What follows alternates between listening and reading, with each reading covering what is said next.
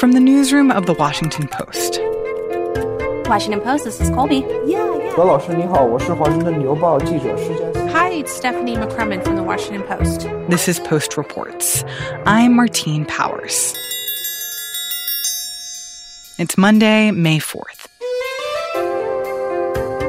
Today, how grief and mourning are changing in the time of COVID 19 and finding dignity in a public burial ground. My grandparents were born in Czechoslovakia. They met after the war, after World War II, when my grandfather came back as a soldier and realized his parents had died in Auschwitz and his country was very changed. And he saw my grandmother in a photograph that her sister showed him. And he said, That's the most beautiful woman in the world. I'm going to marry her.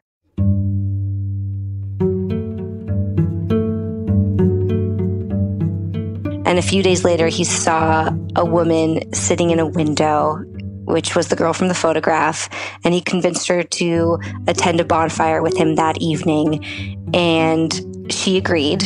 And that's where he proposed. And she said yes, and they got married and ended up living in Canada and having a little 1950s lifestyle.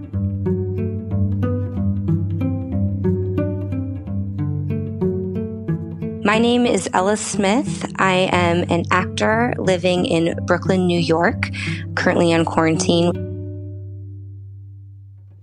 Ella is in the middle of a process that a lot of people around the country are also going through right now. As this pandemic is happening, she's dealing with the deaths of people she loves. My grandfather lived to be 100. He turned 100 last July. And just two weeks ago, actually, my grandmother passed away, and my grandfather followed five days later.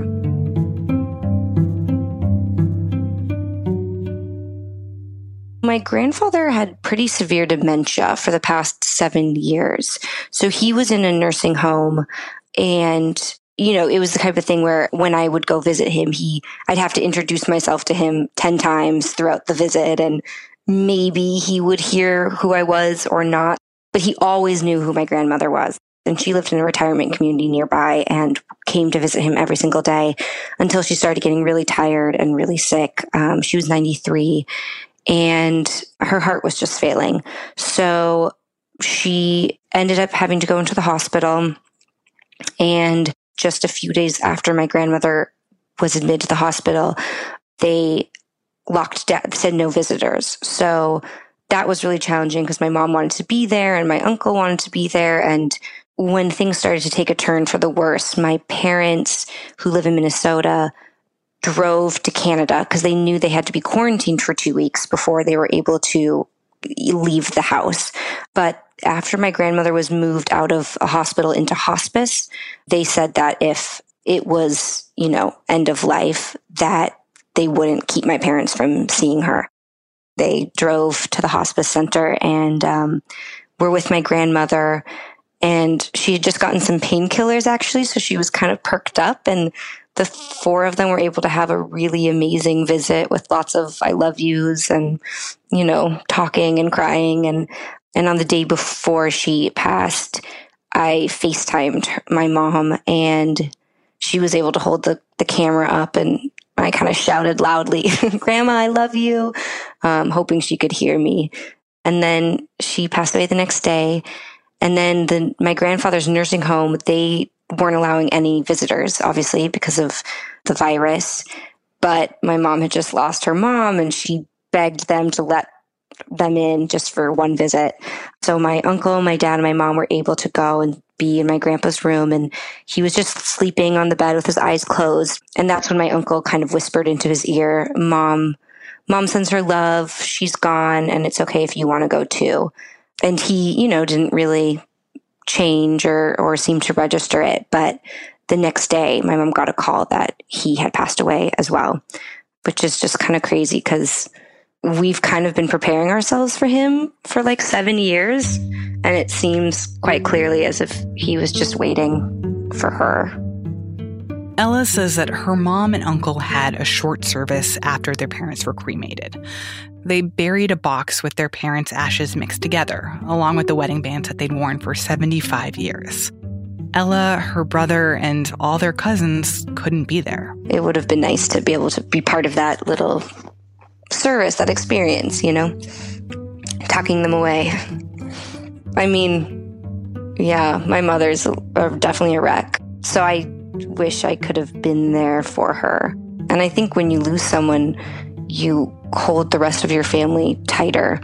So it would be nice to be with family and kind of outweigh the loss with, you know, more family connection. What's worked for me has been doing little things that remind me of the each of them. After my grandmother, it was baking her bread. And after my grandfather, his cocktail was Campari and soda. So I went out and got a bottle of Campari and, and you know, drank to him that way.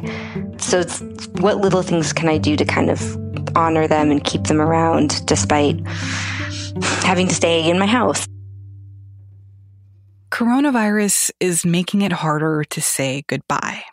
It's forcing us to change our burial traditions. It's complicating other rituals around death and dying. It's delaying mourning. And it's making grieving a lot lonelier. Uh, the funeral was definitely different than what we would normally do. That's Michael Weisblatt. He lives in New Jersey and he lost his mother last month. Normally, um, in an Orthodox funeral, once the hearse comes, family and friends would carry the actual coffin and on the way from the hearse to the grave site, we make seven stops along the way where their special prayers are said. And uh, they wouldn't let us do that. They said only their workers could carry the body. So the chauffeur opened up the back, three non Jewish workers, which normally we would almost never allow unless they were personal family friends or something, not just random people, took it, put it on the car, and started going. Then they wouldn't allow us to follow it. They only let the rabbi follow it, and even he had to stand back like 15 feet. Once they put it in the ground, the rabbi gave a small, very short speech. It, it, was not, it was very, very abridged and very limited. Right now, Michael also can't recite the mourner's Kaddish. That's a prayer that you're supposed to say for the dead at the funeral and every day for the next seven days. In Orthodox Jewish tradition, it's meant to be said with at least 10 Jewish men. There are not 10 men in his house, but because of Jewish tradition, he doesn't have the option of delaying these rituals, though that is something that many other people are considering. I think the uncertainty surrounding everything going forward makes it very difficult for people to move forward in their grief. That's Camille Wortman. She's a professor who focuses on grief and bereavement at Stony Brook University. And she's been thinking a lot about how COVID 19 is changing how we grieve. As you know, a lot of people make the decision to delay the funeral for several months. And the reason that they do that, of course, is because they want their loved one to have what they consider to be a proper funeral. But of course, delaying the funeral makes it hard to move forward with grief. the funeral is really an important first step, particularly if it is carried out in a way that makes the bereaved person feel supported to move forward without the loved one. I think the main reason that grief rituals are important is that they really help prepare the bereaved psychologically for what lies ahead. So basically, gathering together helps mourners to strengthen the bonds they have with one another. It helps the mourner to feel confident to enter the social world after the death occurs.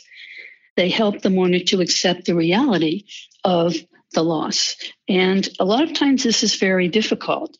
And really, this is the first step in the grieving process to be able to accept that this really has occurred. It's extremely difficult to arrange any kind of a funeral.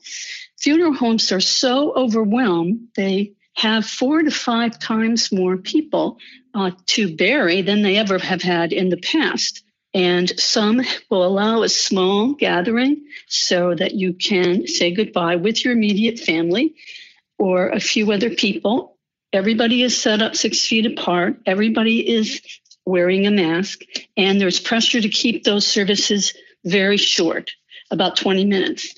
People often have to scale down what they were planning, a lot of people decide to go with some sort of virtual funeral, sometimes in addition to a small gathering, and sometimes only a virtual uh, funeral. And of course, there are no hugs, there are uh, no shared meals. All of those physical contact things that sustain us really are not possible. And those things sustain healing. So we can do a very thorough and good job of planning a virtual funeral, but those elements are extremely difficult to include. People find it quite challenging to set that up in a way that honors the person who died, which of course is the most important thing that they want to do. A lot of people are longing so much for that process to begin that they're patching together whatever they can in this moment. Rabbi Bruce Kahn in Maryland is trying to facilitate that for people in his community. Last month, he helped three siblings bury their mother by themselves. No one else was physically at the funeral, but people connected through video chat. And it, it turned out to be much better for the family than they thought it would be because they were imagining being completely isolated, alone. And they weren't because of this technology that permitted 130 other people to join them, even though they weren't physically present. Some of the people he's counseling through loss are having trouble with all the delays. But he says that talking to clergy is helping them to get to the part of the grieving process that feels more familiar. When you need a doctor, a physician, before you're cured. It's helpful. You start, you feel helped by being with the physician and talking things over with the physician. Even though you're not yet, you may not have started the treatment and you're not cured. But just getting going with a person that you're going to need to move forward makes you feel less delayed and less frustrated, more encouraged. And so by uh, working with clergy, even if you can't proceed exactly as you want, you get in touch with the person who can help you get there. And that has beneficial impact. That helps you get to a better place. My father, uh, may God have mercy on him, he was the perfect example. You know, perfect, you know, husband to my mother, uh, perfect father to, you know, my, myself and my siblings. He was active in the community. Holistically, he was the ideal individual that anybody would uh, want to be associated with in the community. That's Ahmed Nasser. His father passed away from coronavirus in March in New York.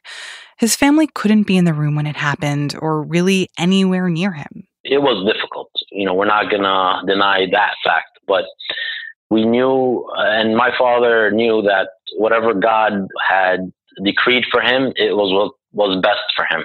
Because we, we have a belief in our religion that says that a person is not afflicted with any harm except that he's rewarded for that, uh, regardless of how big or small that harm is. Ahmed says that one of the ways that he could comfort his dad from the other side of the glass was with text messages with specific recitations from the Quran. And you would see that other messages he just didn't wasn't didn't even bother looking at the other messages because his mind was somewhere else. His mind was he wanted to concentrate on that relationship with God at that at that time. And when his father died, Ahmed knew that his grief and mourning should also be guided by their religion. The family worked with their local mosque to have as close to a traditional ceremony as they could. In a normal situation, if a person is living, before praying the five daily prayers, a person is supposed to wash, make the wudu, the, the purification, right? So when a person dies, we give him that final washing. And if a person who is living does not have water, for example, if he's in the middle of a desert and all the water that he has is drinking water, right? The religion is not going to instruct him to use that drinking water to wash his hand and his face and do that ablution, right? In that case, he's to do a dry ablution. And the same applies for the deceased. If, for example, they died from an illness where we cannot, you know, wash, physically wash the body, just like the COVID 19 disease, Then we do on them what's called the dry ablution. And even though it was weird and sort of complicated to safely get together to do a final prayer for his dad at the cemetery, Ahmed said that he felt a sort of closure. Our religion did not leave any details untouched or unexplained. So it was weird because we never practiced it. That was the weirdness about it. But besides that, I felt comfortable. I felt fulfilled. God had placed in my heart and in my brother's hearts and sister's heart and my mother's heart this patience, this tranquility, knowing that where he was at that time and now is is at a better place, and that he one day will meet.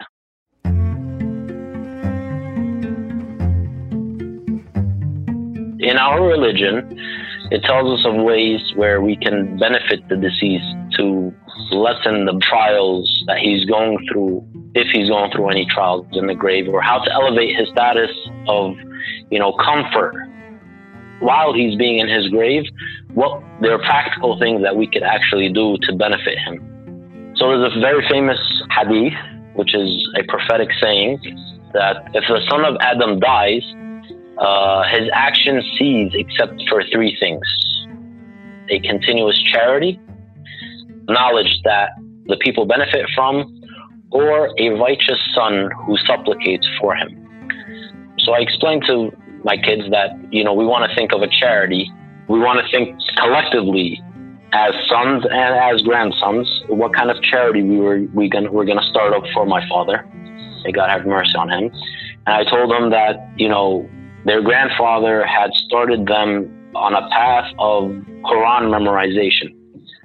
So the more they continue in that path, the more their grandfather will get benefit from. And the last uh, of the three actions is a righteous son who supplicates for him. So don't forget to pray. Don't forget to supplicate for Giddu, which is, you know, uh, the Arabic word for grandfather. And for people like Ahmed and Ella, part of surviving this loss is just in remembering. So, my grandparents always had half a grapefruit for breakfast, like their whole lives. I never liked it, but recently I've been getting into grapefruit. this is so silly. Somehow it just feels like keeping those traditions and those rituals alive and, and their habits and things feels like they're still there. They're still part of you. They're still influencing you. Yeah. This story was reported by Post Reports producer Rennie Svirnovskiy and religion reporter Michelle Boorstein.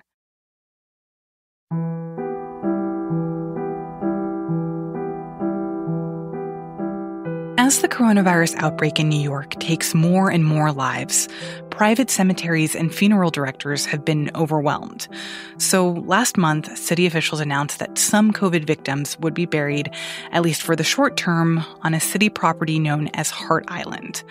And for a lot of people, that was a very scary image. Cadavers stored in refrigerated trucks outside of hospitals and then taken to what is essentially a mass grave.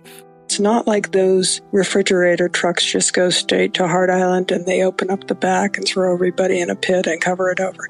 That isn't the process. What you're seeing in the videos is, is a very efficient burial process that we're unfamiliar with, but it is a process that has worked for New York City over time. Melinda Hunt is the director of the Hart Island Project and an expert on the long history of the island. Hart Island is, it's in the eastern Bronx within the Long Island Sound. There's sailboats in the summer. It's a wildlife sanctuary out there. It's a very beautiful, peaceful part of New York City. And for well over a hundred years, Hunt says that this is how New York City has buried its dead on the island. This system is tried and tested over time. It was developed during the Civil War, such that the Union Army could quickly bury soldiers on the battlefield and then return and disinter them and rebury them in national cemeteries or return them to their families. So that's why New York City has adopted this system of burials is sepulcher laws require that if the family did not agree to a city burial, that the city will disinter for free and return the remains to families. And this works quite well. The city will disinter up to 25 years after burial. And why is the city burying COVID 19 patients there on Hart Island? Well, the city buries all unclaimed human remains on Hart Island, and unclaimed doesn't mean unwanted. It just means that for whatever reason, a private funeral director was not retained. All human remains have been buried on Hart Island since 1869, so for 150 years.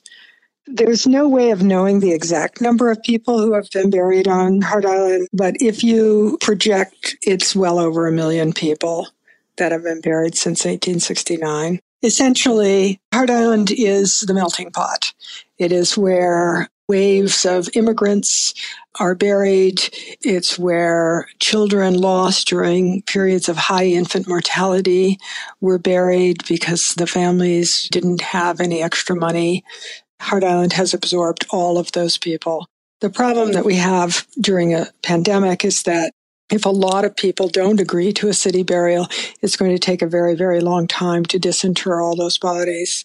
So it's actually a lot more affordable than a cremation or a private burial. The beauty of this particular burial process is it's very highly efficient. I mean, yes, you're in a plot with a bunch of other people, but that's how you live in New York City anyways, right? Mm-hmm. We're all in the same building together and we just kind of get along. In terms of the burials, it's a very secure way to be buried. Each box is in fact a grave. And by this burial process, the city knows where every single body is within a plot of 150. That's really interesting what you're saying because I feel like when I have been seeing people talk about what's happening on Hart Island right now and, and the number of people who are being buried in, in what are being described as mass graves, people talk about it like it's something shameful or something that shouldn't be happening. But what you're saying is that there might also be something beautiful about that. That it's a different way of burying people, but still one that holds a lot of respect for the people who have died. It's a very democratic system of burials. When you go into a cemetery, there's sort of a hierarchy because there are enormous monuments for some people and almost nothing for other people. But on Hart Island, everybody's buried exactly the same with the same dignity. I really think that people shouldn't be afraid of agreeing to a city burial. I think it's actually, in a very disorganized time, the best choice. There's a very spiritual quality to Hart Island when you get there, just knowing that mm, oh, well over a million people are buried there and you're part of this historic place.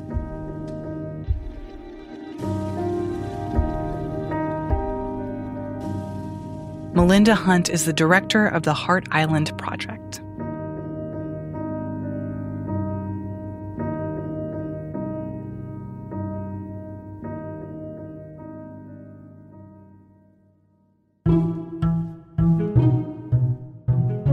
That's it for Post Reports. Thanks for listening. This week, we're going to answer questions about personal finance and the pandemic. If you have questions for our personal finance columnist, Michelle Singletary, record a voice memo of yourself asking your question and email it to postreports at washpost.com. I'm Martine Powers. We'll be back tomorrow with more stories from the Washington Post.